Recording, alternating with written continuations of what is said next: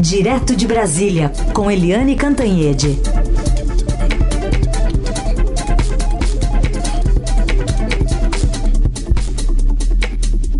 Tudo bem, Eliane? Bom dia. Bom dia, Carolina. Bom dia, ouvintes. Levando em conta aquele ditado, né? Um olho no peixe, outro no gato. A, a CPI do MST é o peixe ou é o gato? Olha, na verdade ali é, tá complicado, porque hoje, inclusive, Fernando Gabeira escreveu no nosso Estadão uma coisa que eu concordo muito. Hum. Só numa atmosfera muito alucinada, né? Muito fora de ordem, é que o governo que foi vítima de uma CPI agora está com medo, vítima de, do, do uh, das invasões de 8 de janeiro, agora está com medo de uma CPI para investigar ah, o 8 de janeiro, né? Porque, na verdade, é, é óbvio, o Lulante, né, que o governo Lula foi sinceramente, ele foi a vítima disso tudo, né? Todo o golpe foi feito em nome de Jair Bolsonaro, em favor de Jair Bolsonaro, contra o Lula, né? E a tentativa da oposição é mostrar que o governo Lula tinha algum tipo de interesse nas invasões, imagina, oito dias depois de ter tomado posse. É... E vai tentar mostrar os erros do governo na tentativa de impedir o golpe. Ok, Houve erro? Tá, houve erro. É, um não acionou os, os uh, militares, o outro não acionou não sei o quê. Tudo bem, houve erro. Mas isso não tira o fator realidade. E a realidade é exatamente essa, né? Que o, uh, o governo Lula é a vítima e o grande réu nessa história toda é Jair Bolsonaro. Agora, é como você falou, né? Uma no peixe, outra no gato, né? Porque a, todo mundo está prestando atenção na CPI do golpe e ninguém está olhando uma outra CPI que pode dar muita dor de cabeça para o governo, que é a CPI do MST o governo está sendo, sim, leniente com o MST.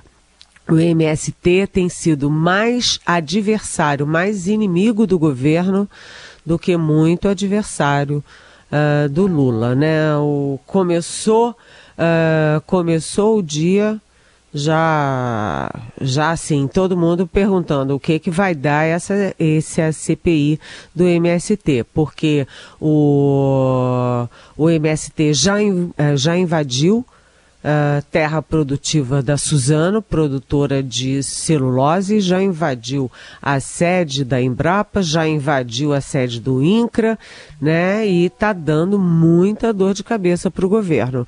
E isso alimenta o discurso uh, do bolsonarismo de que o Lula é conivente com as invasões, que é conivente com esse tipo de ação contra a propriedade privada, etc. Portanto, é, a oposição está é, sendo bem sutil, mas vai sutil como, né? Tá dando, jogando os holofotes na CPI do golpe, enquanto articula é, bem ali disfarçadamente uma CPI que pode dar muita dor de cabeça para o governo, que é a do MST. Ah, uma outra questão que está envolvendo né, essa discussão do MST, é, mas enfim, é, é, o setor que está ali nesse escopo, é uma articulação do próprio Ricardo Salles, que deve é, encampar, ou pelo menos ser um nome proeminente dentro dessa comissão lá no Congresso, e é um assunto que transborda para um evento marcado agora para segunda-feira, a AgriShow, maior feira do agronegócio do país. O agro que está muito preocupado com essas invasões promovidas pelo movimento Sem Teto. E aí a gente tem uma tradição, que é essa feira receber desde 94 um presidente, um representante do governo, né, para validar, enfim, é uma área muito é, estratégica, crucial para o desenvolvimento da economia brasileira. E aí, Lula não deve aparecer esse ano. Pois é, é, nem o Lula, nem o ministro da Agricultura, o Carlos Fávaro, que foi convidado e depois foi desconvidado para abrir a AgriShow. Né? E, e por que, que ele foi desconvidado? Porque no lugar do governo Lula, o AgriShow preferiu convidar Jair Bolsonaro. Né? É um tapa uh, no governo Lula, sabe, uma sinalização de que a ojeriza do setor pelo Lula uh, não se uh, não foi restrita às eleições. Foi durante as eleições e foi também avançou sobre o governo Lula. Então é preocupante porque o agronegócio é poderosíssimo no Brasil, né, é responsável pelo, pelo índice de crescimento do Brasil, né, enquanto a indústria afunda, o agronegócio é que segura o crescimento positivo do Brasil, né, então o Lula não pode fazer uma opção pró-MST contra o agronegócio. Ok, o agronegócio é, não é nenhum santo, não. O agronegócio é, é, é também é muito voraz e também é muito deletério quando quer, né? Mas o Lula pode fazer um equilíbrio melhor uh, em relação a isso. A manchete hoje do Estadão é exatamente sobre isso. O agronegócio está desconvidando o governo Lula e convidando Jair Bolsonaro para o AgriShow. É uma sinalização ruim. O governo não completou nem seis meses ainda. Eliane, tem uma pergunta aqui do nosso ouvinte sobre a questão envolvendo. Bom, tem uma correlação com o primeiro de maio. O presidente hoje tem agenda nesse sentido, já falou sobre, inclusive, o salário de servidores, salário mínimo que está aí na pauta do Ministério do Trabalho. Mas tem uma pergunta aqui do nosso ouvinte Sérgio Torres falando sobre essa decisão que está nas mãos do Supremo do, da contribuição assistencial de trabalhadores não sindicalizados, né, da, da contribuição sindical. O Supremo está um voto de, de voltar a autorizar essa contribuição, julgamento que foi interrompido é, por um pedido de vista do ministro Alexandre de Moraes. Edson Fachin e Toffoli decidiram antecipar os seus votos, enfim, é, o placar ainda está é, em andamento. E aí o, o, Sérgio pergunta: o Supremo em 2017 já tinha decidido sobre imposto sindical e agora, seis anos depois, a corte vai ter que decidir novamente algo nesse sentido. É difícil entender, fica parecendo que o voto é político. Qual que é a sua opinião? Pergunta o Sérgio. Oi, Sérgio. Primeiro eu vou te confessar que eu não estou acompanhando muito bem esse assunto, não, porque é muito assunto aqui em Brasília, viu, Sérgio? Eu estou trabalhando de 8 da manhã à meia-noite com uma, um leque enorme de temas, né? É, na economia, na política, o Congresso pegando fogo, etc., e inclusive na área é, internacional, na área de defesa e tudo. Mas o fato é o seguinte: é, é ruim para o Supremo Tribunal Federal dar essa sinalização de que é uma coisa hoje, daqui a seis anos é outra coisa. Fica parecendo que o Supremo Tribunal Federal, em vez de ser regido pela Constituição, é regido pelos ventos políticos. Portanto, é uma sinalização ruim. Eu tenho a impressão, porque eu não apurei isso, de que o Alexandre de Moraes pediu vistas exatamente é, pensando é, no efeito é, no efeito disso tudo. De qualquer jeito, é uma pressão muito forte de uma base também muito forte uh, do presidente Lula e do PT né, a base sindical que está na origem, na criação do PT lá em 1980. É, isso é um problema, portanto, do governo. O judiciário não pode ficar ao sabor disso, Sérgio. Eliane, ontem o deputado Orlando Silva decidiu retirar a entidade autônoma de regulação desse texto. O órgão seria responsável por fiscalizar o cumprimento das regras previstas no projeto mas não está na versão do parecer divulgada. O relator é, ainda não definiu como as determinações da lei serão fiscalizadas e fica essa discussão ainda para ser feita. Ele, inclusive, ontem em entrevista mencionou que vai usar os próximos dias para é, reunir esse entendimento, fazer algumas articulações, porque depois tem que esse texto voltar ao Senado e essa é uma questão crucial que estava sendo, inclusive, usada pela oposição, né? Chamando de PL da censura, o PL das fake news. É, na verdade, esse ponto é, específico né, da entidade autônoma, que não é tão autônoma assim, é, não foi só um ponto rechaçado pela oposição. Foi rechaçado também por setores da sociedade, por, gente, por muita gente da mídia. Por quê? Porque uma entidade autônoma ligada ao governo é, parece que tem aí uma divergência em termos, né? Porque é, se é ligada a um governo, não é tão autônoma assim. Então fica parecendo que ah, o governo Lula, por exemplo, teria uma visão sobre fake news. Fake news são as que as dos outros. As nossas fake news não são fake news. E hoje é o governo do Lula, ontem foi o governo Bolsonaro, sabe-se lá quem vai ser o governo de amanhã, né? Você botar o governo para fiscalizar e punir fake news é complicado. Né, porque isso tem uma dose de interesse do próprio governo de plantão. É, isso foi um problema desde o início e aí não teve solução. Ontem teve várias reuniões para discutir o projeto, reuniões com ministros, reuniões dos líderes e à noite o Orlando Silva, que é o relator, foi na casa do uh, presidente da Câmara, Arthur Lira, e não conseguiram chegar a um consenso. Né? Uma possibilidade era manter esse, essa tal entidade autônoma. Uh, a segunda fórmula poderia ser deixar uh, para a Anatel, que é a agência de telecomunicações, assumir mais essa responsabilidade, ou se criar uma terceira fórmula. Como não se chegou a consenso, o projeto foi protocolado ontem ontem na Câmara, mas sem essa parte que continua em discussão a ser acrescentada depois. Agora, esse projeto é muito importante porque a gente sabe do efeito deletério eh, das fake news na política, eh, na vacinação, na cabeça das pessoas, na cabeça e na alma das pessoas. Então, tem que ter muito cuidado. Além disso, a gente viu o poder da internet na convocação de crianças, adolescentes, jovens desajustados cometendo ataques contra escola, por, escolas, por exemplo.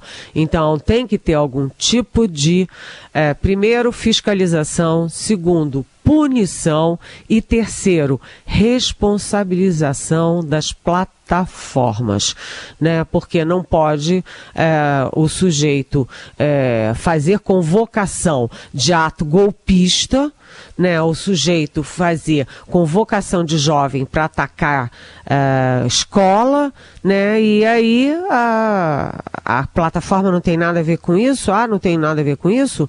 Muitas vezes isso é monetário monetarizado, ou seja, a plataforma recebe por isso.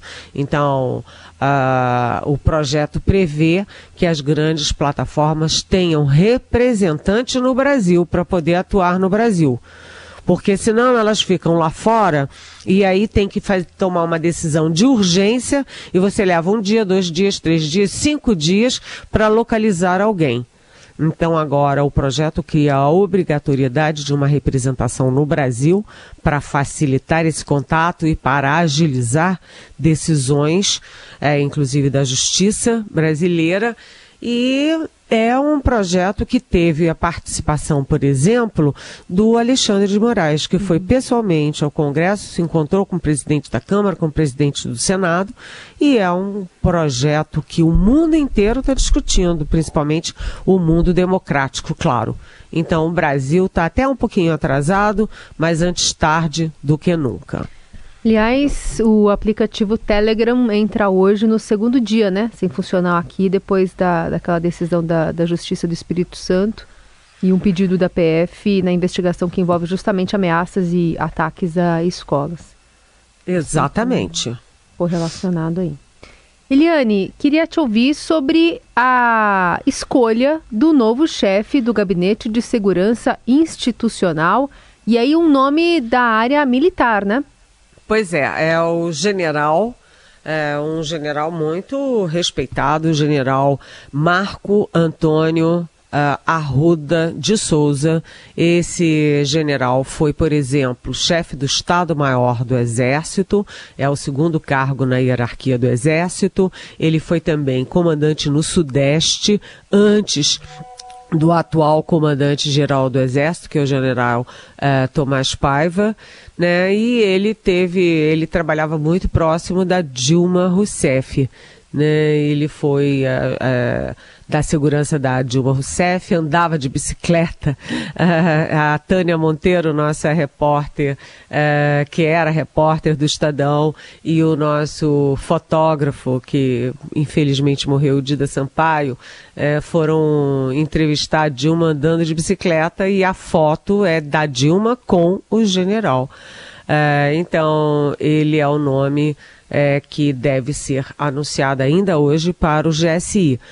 Gabinete de Segurança Institucional, que ontem demitiu mais uma leva de 57 militares lá do GSI no Palácio Planalto. Já são 87 afastados, algo que, aliás, deveria ter sido feito no primeiro ou no segundo dia de governo.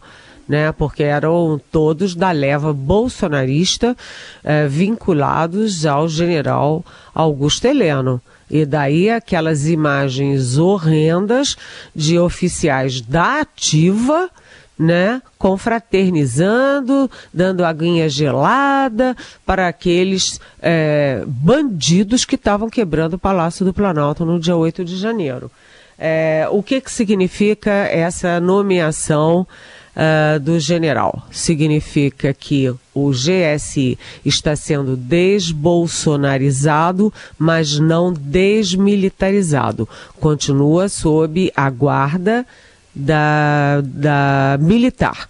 Né? Como sempre foi, né? Você sempre teve o gabinete civil e o gabinete militar. O gabinete militar foi substituído pelo GSI é, mas é um cargo de natureza, considerado de natureza militar.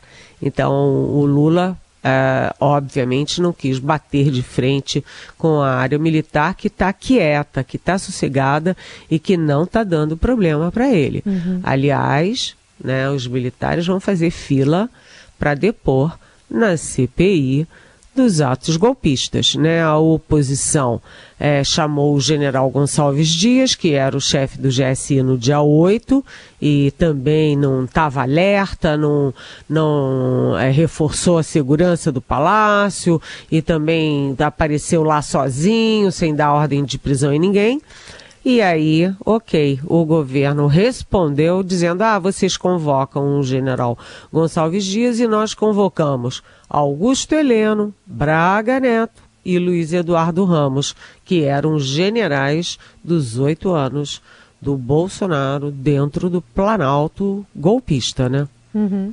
Portanto, o general Marcos Antônio Amaro dos Santos, como novo ministro-chefe do Gabinete de Segurança Institucional, não deve ter é, alguma coisa formal, assim, de cerimônia, né, Eliane? É, sim, pode ah, ter, ter, uma cerimônia, uhum. deve ter, mas não hoje. Hoje seria o anúncio. Ah, tá. Mas tem sempre uma posse. Uhum. Ah, qual é o tamanho dessa posse? Se é uma posse interna, mais assim, vamos dizer, em família, uhum. ou se é uma posse mais aberta. Mas tá. certamente terá uma posse. A gente também chama atenção aqui para um fato que ocorreu ontem aí em Brasília, no Senado. O ministro dos Direitos Humanos e da Cidadania, Silvio Almeida, acabou aplaudido de pé durante uma sessão quando se recusou a receber ontem dos senadores Eduardo Girão e Damares Alves a uma suposta réplica de um feto. Esse embate entre Almeida e Girão ocorreu na sessão em que o ministro apresentava a Comissão de Direitos Humanos do Senado as prioridades da pasta para os próximos anos. Então a gente vai colocar aqui um trecho dessa manifestação e na sequência, Eliane, a gente te ouve. Aproveitar aqui, já que a gente entrou na questão da dignidade humana, e vou materializar a entrega dessa criança com 11 semanas de gestação. Doutor Girão, por favor, eu vou pedir uma coisa. Eu não quero receber isso por um motivo muito simples. Eu vou ser pai agora. E eu sei muito bem o que significa isso.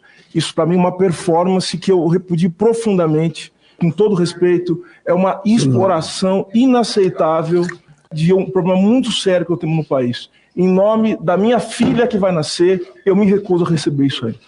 Ok, a posição do ministro está dada. Em nome da minha filha, não vou receber. Isso é um escárnio. Não vou receber. Eu peço a. Senador, e falo com muito respeito, Tá. respeitando o seu cargo, eu não vou aceitar esse tipo de coisa. Eu sou um homem sério. E acredito que o senhor também seja. Esse tipo de performance aqui não é o que condiz com a minha maneira de ver a política. Eu respeito. Eu respeito Ok, a sua. senador Gigão. que o senhor me respeite. Se o senhor fazer uma pergunta séria, eu vou responder com o maior prazer. Tá. Mas esse tipo de performance é inaceitável. É, é. Eu, o ministro Silvio Almeida foi muito firme, muito adequado, respondeu com muita grandeza, porque ele não alterou a voz, ele não gritou, ele não, não deu tapa na mesa, ele não, não foi grosseiro, ele simplesmente respondeu com muita firmeza e elegância uma grosseria sem tamanho do senador Girão, que estava ao lado de Damares Alves. Né? Primeiro, a, a audiência não tinha nada a ver com a questão do aborto. Né? Segundo, a questão do aborto não é uma questão do executivo. Né? Terceiro, o presidente Lula na campanha, aliás, em nenhuma campanha ele se comprometeu em mexer nessa, nesse vespeiro do aborto. Né? É uma questão do Congresso Nacional. Então, foi, como disse o ministro Silvio Almeida, foi uma performance, e eu vou dizer uma performance grotesca, em que o o senador Girão queria fazer uma pegadinha e saiu com o rabinho entre as pernas, né? Parabéns, ministro Silvio Almeida, pela dignidade com que o senhor conduziu um momento muito, muito difícil. Muito bem, assim a gente encerra aqui mais uma semana. Eliane, obrigada pela companhia. Semana que vem a gente volta a se falar. Um beijo, bom feriado, viu? Até semana que vem. Beijão.